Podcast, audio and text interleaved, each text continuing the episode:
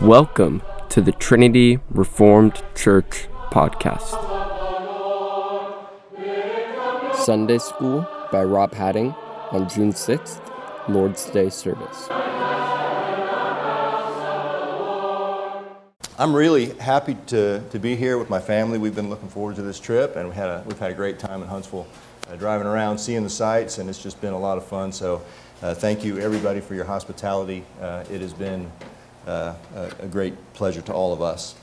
Um, what, I, what I want to do this morning is I want to introduce uh, Paul's first letter to the Corinthians, um, what we know as Paul's first letter to the Corinthians. And uh, what, we're, what I'm hoping to do here is kind of uh, set out a, uh, uh, a way of understanding the Bible which could and should help us understand the world, right? So, what is the context into which Paul is writing. What is he, what is he doing in the text? What, what, is his, what is his purpose? Who's he talking to? And it kind of provides for us a model of how we interact with the world that we're, we're in. We don't just walk into a world and just start saying words and have that have some sort of magical effect. We, we exegete the world that we're in, which is what Paul had done. He had exegeted the, uh, the culture that he was in, so he, he exegeted the culture and then he exegeted, um, exegeted Jesus to them. So we're going to uh, talk about that this morning. I'm going to read the first um, nine verses of 1 Corinthians, and then we'll pray, and then we'll start doing the, uh, the work. So let's hear the word of the Lord. Paul, called by the will of God to be an apostle of Christ Jesus, and our brother Sosthenes, to the church of God that is in Corinth, to those sanctified in Christ Jesus, called to be saints together with all those who in every place call upon the name of our Lord Jesus Christ, both their Lord and ours. Grace to you and peace from God our Father and the Lord Jesus Christ. I give thanks to my God always for you because of the grace of God that was given you in Christ Jesus, that in every way you were enriched in him in all speech and in all knowledge even as the testimony about Christ was confirmed among you, so that you are not lacking in any gift as you wait for the revealing of our Lord Jesus Christ, who will sustain you to the end, guiltless in the day of our Lord Jesus Christ. God is faithful, by whom you are called into fellowship of, into the fellowship of his Son, Jesus Christ our Lord. This is the word of the Lord. Let's pray. Our Heavenly Father, as we look into Paul's first letter to the church in Corinth, we pray that you would help us to see clearly your purposes in preserving this letter for our benefit and instruction, and that we would be strengthened and built up through it. We ask for wisdom, Father, that we would rightly understand and apl- apply Paul's letter to our own time and in our own circumstances. And most of all, we pray that you would use this letter to draw us closer to you and to one another, that we might image you forth as your body in the world. We pray this in the name of and for the sake of our Lord Jesus Christ. Amen. Amen. So, in looking at Paul's first letter to the Corinthians, um, we have to understand, as I said before, the context. What's going on? What kind of book is First Corinthians? Uh, what kind of literature is it? Is it history? Is it an epistle? Is it poetry? Uh, who's it written to? Why is it written? And all the rest. These are the questions that we, we should go into. Every letter, every book of the Bible, we have to figure out what its context is because if we just dive into the text and start pulling out verses randomly, we're, in, we're doing a pretty dangerous thing. We're, we're, we're not understanding it as it is presented. And so, what we want to do this morning is we want to do that work. We want to get a lay of the land so that we can read this letter in such a way as to rightly understand it and properly apply its teaching right? It is probably um, uh, maybe feel a little bit sermonic at times because this Sunday school lesson was actually first crafted as a sermon, so I might get a little homiletic at times. Uh, forgive me, that's just the, the, nature of the thing, and, and, and you'll be fine, right? So let's look at Corinth itself. What is, what is this place, Corinth? Um, uh, Corinth is a Greek port city on the, uh, it's an, on an isthmus an isthmus is a land bridge. So you have two sections of land, and then you have this little land bridge that separates them, and there's water to the north and water to the south. And uh, it's between Athens and the Peloponnesian Peninsula. And it had been dormant for about a century uh, before being destroyed in 146 BC by the Romans. And then in 140, or not 144, in 44 BC, Julius Caesar refounded this city. Um, so he reestablished the city.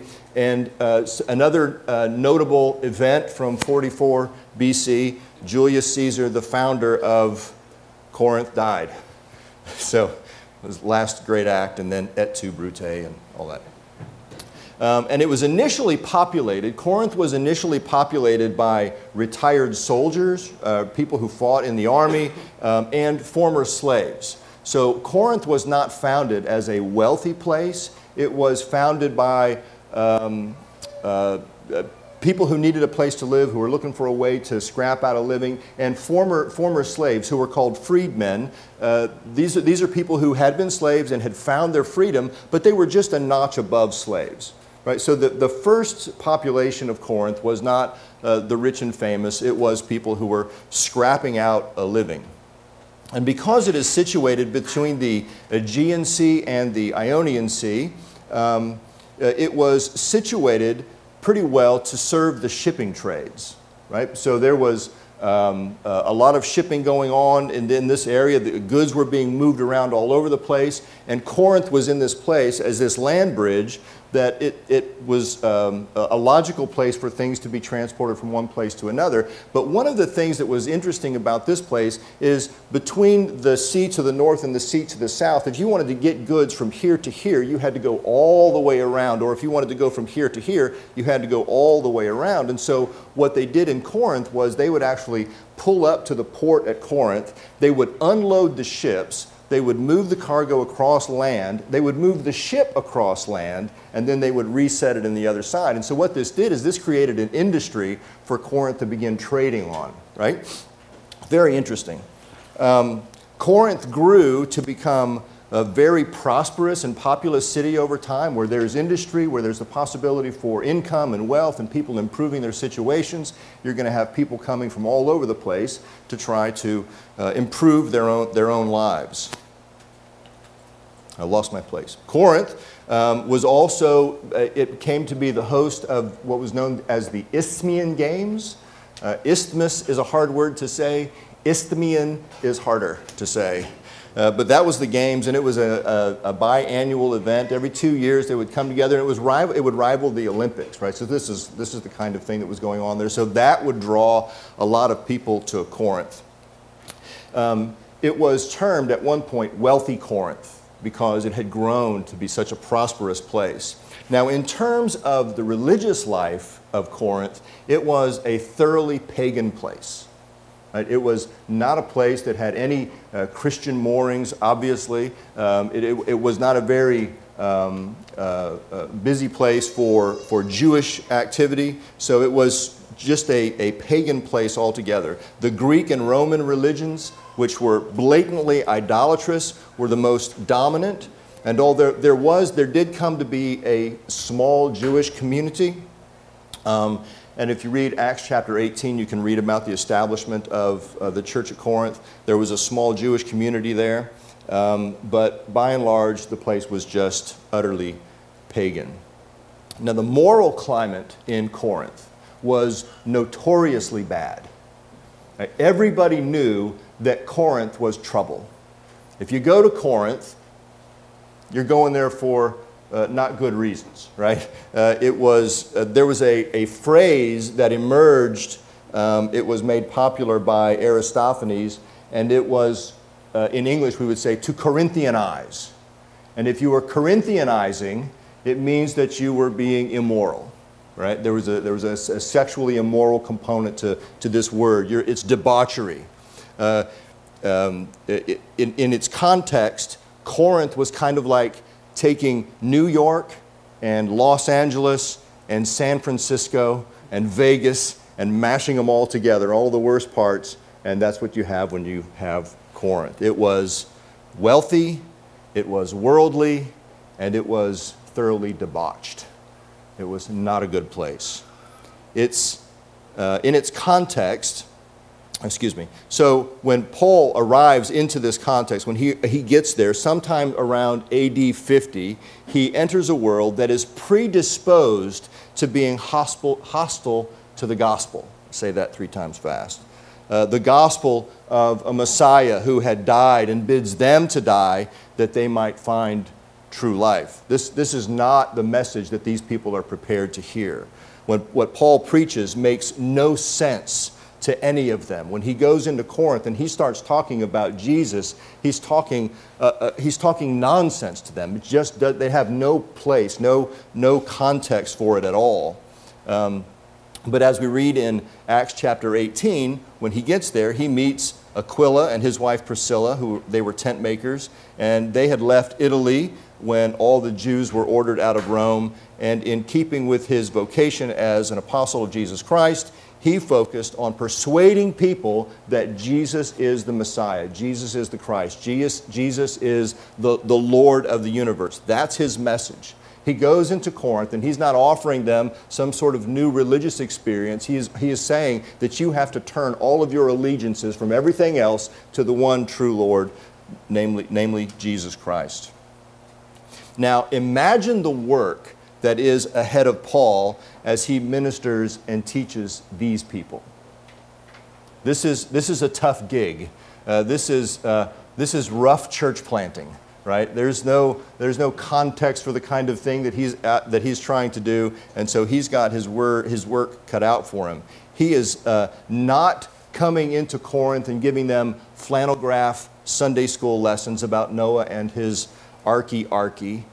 He is reinculturating them. He is turning the culture on its head. He is teaching them what it is to be truly human. This is what it means to be a human being, is what he's saying to them. In a thoroughly pagan environment, this is no small task. And it's a significant element to keep in, mind, eh, keep in mind as we read the balance, as we go through the letter of 1 Corinthians. It's really important for us to keep this in mind because he is going to do some very serious work in this letter. He's going to be confronting a lot of their presuppositions. He's going to be uh, confronting their corruptions of the message that he had already given to them. And so he gets really rough with them at, at, at points, but he has to do this because he's trying to correct.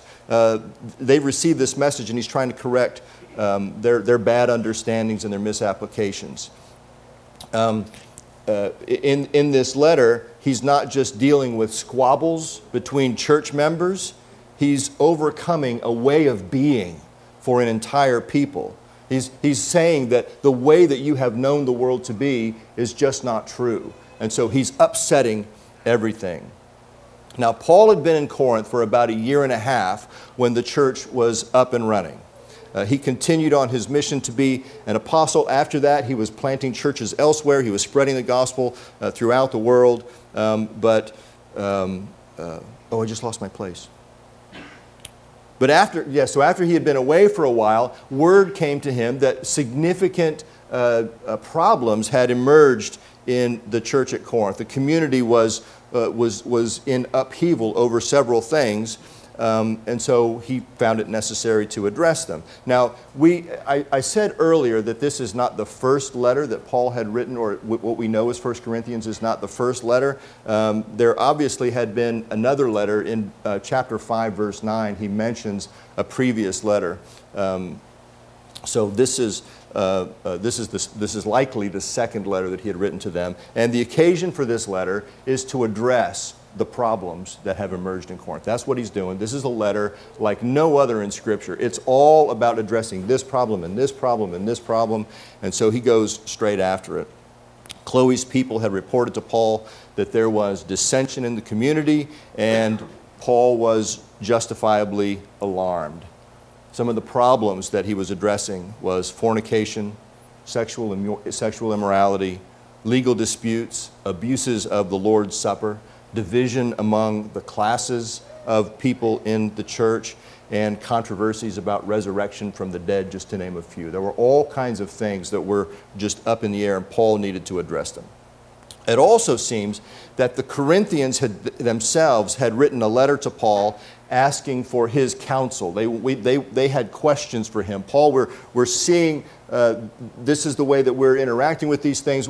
How do we, how do we fix these problems? What do, what do you have to say on these things? And we don't have that letter, but they were uh, they were curious to have these problems resolved. And they were asking him questions about sex and marriage, um, about eating meat sacrificed to idols, and likely uh, asking questions about the spiritual gifts. And while Paul does intend to come to them another time to spend a good deal of, good deal of time with them, uh, 16, 7, we read that, um, he, he writes this letter because he can't get right there. So, what's really interesting about this letter, second only to Romans in length in Paul's writing, is that it is not, properly speaking, a theological letter. Right? This is not, so in Romans, you have this, this depth and this richness of theological teaching. Um, in uh, uh, Ephesians, uh, Colossians, you have these, this, just this rich theology. That's not what Paul is doing here. It's dealing with behaviors. He's dealing with a wide range of problems rather than laying out a thoroughgoing uh, theological treatise. This does not mean that there's no theology in the letter. Paul's treatment of the problems uh, is, to apply theology to them. So it's a theological letter in the sense that he is addressing their issues, he's addressing the problems theologically, but he's not laying out his theology. Uh, he's, he's, doing, he's doing what we call practical theology. This is, this is how this looks in your lives, this is how it is to manifest. So the church, by the time of Paul's writing, is about five years old. So the church at Corinth has been in existence for about five years, and it had a few Jewish members, you know, uh, Jewish converts, but it was predominantly comprised of Gentile converts. And because there's no evidence that they owned any public meeting space, there was no, uh, they didn't have a school that they met in apparently. It was no church building, no, no storefront, no, nothing, no uh, architectural, uh, architect, no, uh, uh, um, what's the word I'm looking for? No, no, no, no, no. Uh, uh, uh,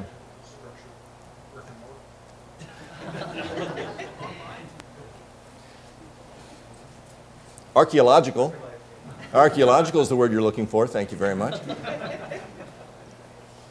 Um, there's no archaeological evidence of them having any presence in the city, so uh, they likely met in homes. They were um, uh, confined to meeting in homes. And because, um, because of this, they probably um, met in the home of the person who had the largest property, who could accommodate the most people. Now, when we think of Paul writing a letter to a church in a place, we often think about him writing a letter to uh, thousands of people, right? The, the church at Corinth must obviously be this, this large mass of people. The church at Corinth, most, most commentators agree, that was probably about 150 to 200 people about the size of Trinity, right? It's, it's, about this size. Now, we, we may or may not know that that's plenty of people to get controversy going, right? You don't need thousands of people to have a controversy brew. If you get, you know, maybe six or eight people, you can get yourself a good controversy going. So all these things are happening, but it's happening with a smaller group of people than we might imagine.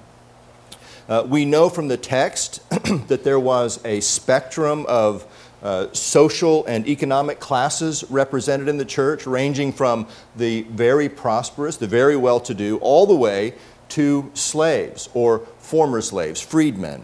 And the tensions and difficulties that, ha- that arose here are most clearly seen in the problems that arose around the Lord's Supper in chapter 11, where the wealthy were disregarding and treating shamefully those who were um, of, less, of, of lesser means. There's also a problem with factions emerging in the body of uh, in the church at Corinth. Um, and this is likely owing to several factors. In the ancient world of Roman Greece, rhetoric was a high art. It was highly prized. Someone who could make a great speech, someone who was very eloquent in their presentation, uh, was regarded as somebody who was to be revered. They were, they were very highly esteemed. If you could stand up and make a speech and be persuasive, that's your guy. He's, he's, he's, he's our guy. Um, and um, uh, rhetoric was connected to wisdom. And so, if you were able to speak well, it was assumed that you had wisdom, and wisdom for the Greeks was a great big deal. Uh, it was, it was a, the, the, the, chief end of man was to be wise and to, to have attained uh, wisdom. And so, for, uh, for, the, for the people there, they would have people come through and make these speeches, and they would, they would just, you know, okay, he's our guy. Um, and so it made sense that when Apollos comes through, who was clearly a gifted speaker, this, we know this from Scripture, he was a, uh, a very gifted speaker, they, they, they drew themselves to him. They, they were attracted to him. And so they said, well, this, this obviously is, is a guy. This is, this is a guy who has the gift. This is a guy who knows what he's talking about. This is the kind of guy that we want to follow. And so uh, they would say, well, we're, we, like, we like Apollos more than we like Paul. And so these divisions were emerging. You know, I am of this guy. We read this in the text. I am of Paul. I am of Apollos. I am of Petra, or I'm of uh, Cephas um, and I, or I am of, of Christ, I am of Jesus, right? So these divisions were, were emerging in the body. Um, but Paul says, Paul says himself, um, I did not come proclaiming to you the testimony of God with lofty speech or wisdom. I decided to know nothing among you except Jesus Christ and Him crucified. And I was with you in weakness and in fear and much trembling. And my speech and my message were not in plausible words of wisdom, but in demonstration of the Spirit and of power, that your faith might not rest in the wisdom of men, but in the power of God. And so, what Paul determined to know, and we're going to talk about this a little bit in the sermon this morning. So, what just just to give you guys the heads up, you're going to have a leg up when it comes to the sermon because you're going to have all this background. You're going to know things that the other people don't know. Yes, right. So, congratulations and you're welcome. Um, we're going to talk about this a little bit, uh, a, a, little bit later. Um, Paul, Paul did not care to come to them with lofty speech. That he didn't want to be a, a gimmick guy. He didn't want to come in and try to, you know, uh, razzle dazzle people. He just said, "Look, I want you to understand who Jesus is. I want you to understand that He is the Messiah, that He is the King of the universe, and you have to give your allegiance to Him and, and, and you know, full stop. That's the message that, that Paul proclaimed. Now, Apollos, it's interesting that Apollos' message was not different than Paul's. They weren't preaching different gospels. They weren't doing anything in contrast to one another. And in fact, uh, it's, it's reasonable to assume that Paul and, Apo- Paul and Apollos, and, and uh, uh, presumably also uh, Peter, would have been flabbergasted and appalled that these divisions were emerging on, and on the basis of their personalities and their, their presentations. This was not something that they would have done, and they're not fostering this. You know, you don't have Paul, Paul and Apollos going into Corinth vying for uh, the, the affections of and the loyalty of the people. This is something that emerged among the people. Very, very, very helpful.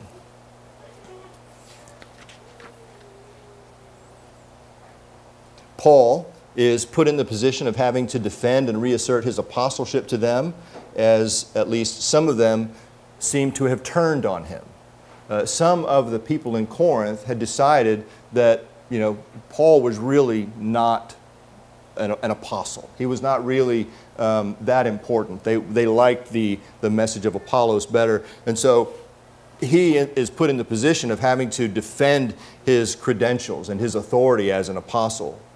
The challenge of the gospel in 1 Corinthians is that the gospel is a profound confrontation of the way of life in which these people understood the world. Paul's gospel is fundamentally the story of Jesus crucified and raised from the dead, and he insists that his identity of the community must be shaped with reference to the gospel story. Right? Paul's, Paul's message is that everything that they know is turned upside down. The people, even the church of Corinth, understood the world through the grid of wisdom. They understood the world through the grid of power and status and wealth. And we can imagine that that's a reasonable thing for people to glom onto because we see that in our time, right? Uh, wisdom and power and status and wealth and these things, these are the markers of uh, who, who is the somebody versus who is the nobody. And to, con- to confront that with a, a gospel of a Messiah, a crucified Messiah, just doesn't fit. It doesn't fit their paradigm. And so as time goes by, as time goes by, they blend what they know with what Paul is saying. So Paul comes in with this gospel message, crucified Messiah, uh, uh, turn your allegiances and so forth. And so they hear that, and, and, but they also have inherited this reality. This, they've been born uh, and raised in this reality of, uh, of a pagan understanding of the world, a, a, world of power and wisdom and all the rest. And they, uh, they do what people do, they blended these things. They took what they knew with what they learned and they kind of incorporated things. And this is what people do. We, we don't just abandon our reality as we know it when somebody says something new. We have to fit it into the reality, the construct that we already have in our, in our minds. Because if we didn't, our brains would explode, right? We have to make sense of the world. And so this is what the, the Corinthians had done.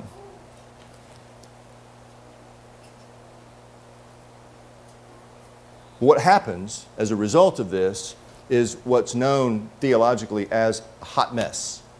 Right? Things, things went off the rails. Things got very bad relationally. Things got very bad theologically in the church. And Paul comes right at them. And he confronts them in very, very straight on, uh, uh, forceful ways. He uses very strong language throughout the letter to condemn their practices, to condemn these things that they have done, and to instruct them in the right way. Because Paul's mission here is not just to, to give them a, a spanking, right? He's not just out to to y'all are wrong, bad boy, bad boy, you know, that kind of a thing. He wants to put them on the right road. But in order to do that, he has to confront the, the things that they're doing badly, and he has to confront it straight up with strong medicine. There's no, there's no, no room for, no time for subtlety because things have gotten so bad in Corinth.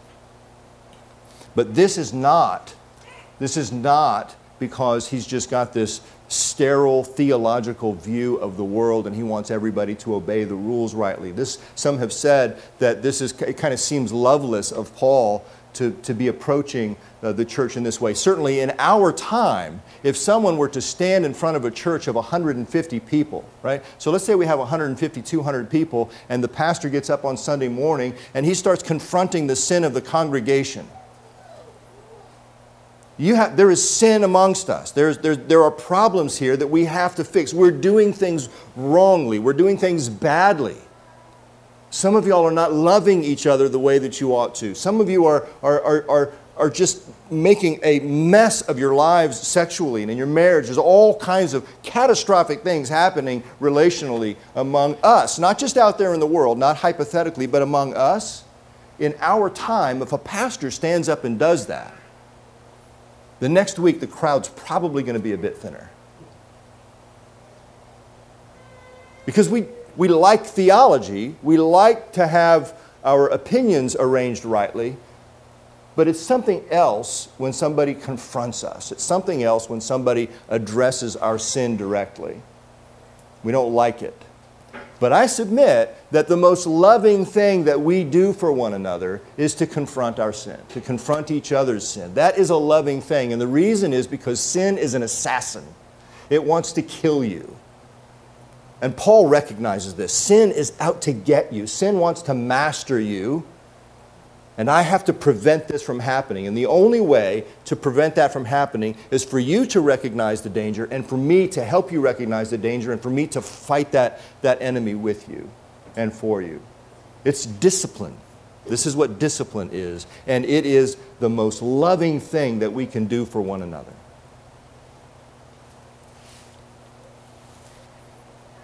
There's too much at stake for Paul to dance around the issues and he goes straight at them in order to persuade them to a higher, better way. It's important to grasp the significance of the first several verses of the letter um, uh, for, that we know as 1 Corinthians. Paul opens by saying, Paul, called by the will of God, called by the will of God. This is God's choice. This was not my choice. You remember Paul's the story of Paul's conversion. Paul was, was not looking for a new religion.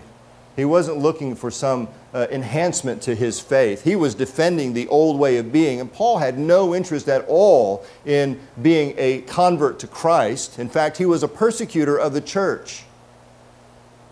But it was God's will that he be an apostle. It was God's will that he be uh, uh, brought out of one thing and made into another thing, and to be a chief representative of that thing. Paul was not after this, but it was the will of God. And so Paul opens up with this uh, somewhat subtle assertion of his apostolic authority, and he says, Paul, called by the will of God to be an apostle of Christ Jesus, to be a messenger, to be a spokesman for, to be an ambassador for Christ Jesus. And our brother Sosthenes, uh, he was the ruler of the synagogue, and so he uh, uh, brings his brother Sosthenes into this. And then he says, to the church. So it's important that we recognize that Paul is writing to the people that he calls the church. You are the church. So all of the other things that he is going to say throughout the letter sounds like he's talking to people who are not Christians. Right? If you're, if you're doing these things, you can't possibly be a Christian. That's not what Paul is saying. He is saying, You are Christians. You are the church. You are the ones, just like I was called by the will of God to be an apostle, you are the church. You are the ecclesia. You are the called out ones. You are the ones that God has chosen out of the world. And you are sanctified. You are set apart. You are uh, pulled out in Christ Jesus, and you are called to be saints.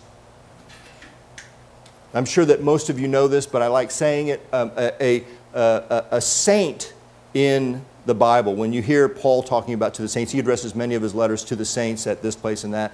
Uh, so he calls them saints. He is not saying that they all have halos right? Or that they have done the, uh, whatever it is you do to become uh, uh, a saint in the, in the Roman church. He's not saying that. A saint is a person who has been set apart, a person who now has sanctuary access, a person who has access to the Holy of Holies.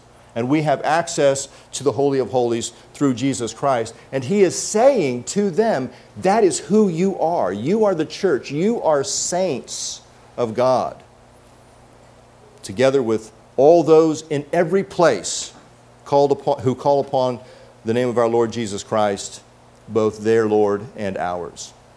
And then he does this really interesting thing. So if we um, continue through the book of, of 1 Corinthians, we find all of the scoldings and all of the corrections that he's going to do. He opens up this letter by giving thanks. He says this I give thanks to my God always for you because of the grace of God that was given you in Christ Jesus, that in every way you were enriched in him, in all speech and in all knowledge, right? All, all power, so that you are not lacking in any gift. There's going to be this gift of this controversy of gifts later, but he's going to say, You have all of the gifts. There is nothing lacking in you as you wait for the revealing of our Lord Jesus Christ, who will sustain you to the end, guiltless in the day of our Lord Jesus Christ. God is faithful, by whom you were called into the fellowship of his Son, Jesus Christ our Lord. Now, uh, this is all important for us to look into, to, to, to, to, uh, to explore. But his thanksgiving prayer for the Corinthians, in it, he introduces many of the themes that we find later addressed in the body of the letter. Many of the things that are, kind of go, that are going to come up and be points of contention or points of correction in this letter, he's addressing in his, in his prayer of thanksgiving. He is giving thanks for the gift of Christ. Uh, so that's not in question. He is uh, uh, giving thanks for the, uh, the, their enrichment in Christ in all speech and knowledge. They don't lack any gift. There are eschatological implications here as they await for the revealing of our Lord Jesus Christ. And they are called into fellowship. They are called to be one body. And the body life of, of the church at Corinth is a significant issue as we, as we see as we read on. Just a couple more notes, and then I'm going to wrap up a little bit early so I can cool down just for a few minutes. Um, uh, the unity and cohesion of the letter of 1 Corinthians is really quite stunning. As you read it, there, some people have hypothesized that this is a collection of different writings from different sources and they've kind of been cobbled together. Uh, you, can, you can you can maybe see where people say that with some of his letters, but with the letter of 1 Corinthians, it's just almost impossible, with the possible exception of the first part of Romans, or Romans, 1 Corinthians 11, where this conversation of head covering, some have said that that's a, a later insert, but, uh, but you don't find that to be um, what's at play here in this letter. It's really stunning, the, uh, the unity and the cohesion of the letter. And then there's one last thing that I want for us to remember before we, before we um, close. Um, as rough as Paul is on the Corinthians, and sometimes he is just brutally, brutally frank with them, uh, he, he's just very direct. Everything he says about them at the beginning of the letter, about them being saints, about them being uh, uh, holy, about them being the church, the called out ones, about them having been given all the gifts. All of the things that he says about them at the beginning of the letter are true throughout the letter. So when he is doing some of his most direct, most uh, confrontational work, it's all in mind, he's keeping in mind that they are saints, that he's all of the things that he has said about them at the beginning, and he is grateful for them. He loves them. Like a father confronting children who need to be uh, corrected, that's the work that he's doing, and he's doing so because he loves them and because he believes these things about them. Even though it may seem that Paul is on the edge of telling them that they're all doomed, he's calling them back to their true conception of, uh, to a true conception of who they really are in Christ.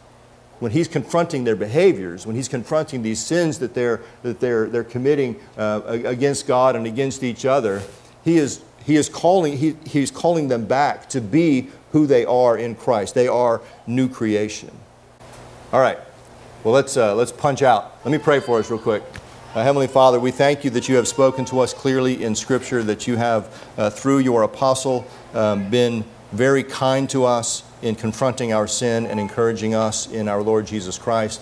Uh, we pray that you would uh, press deeply within us the truths of the gospel, that we would be transformed into the image of your Son.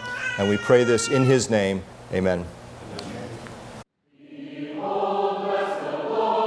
Thanks for listening. If you want to find out more, check out our website at trinityreformedkirk.com. That's trinityreformedkirk.com.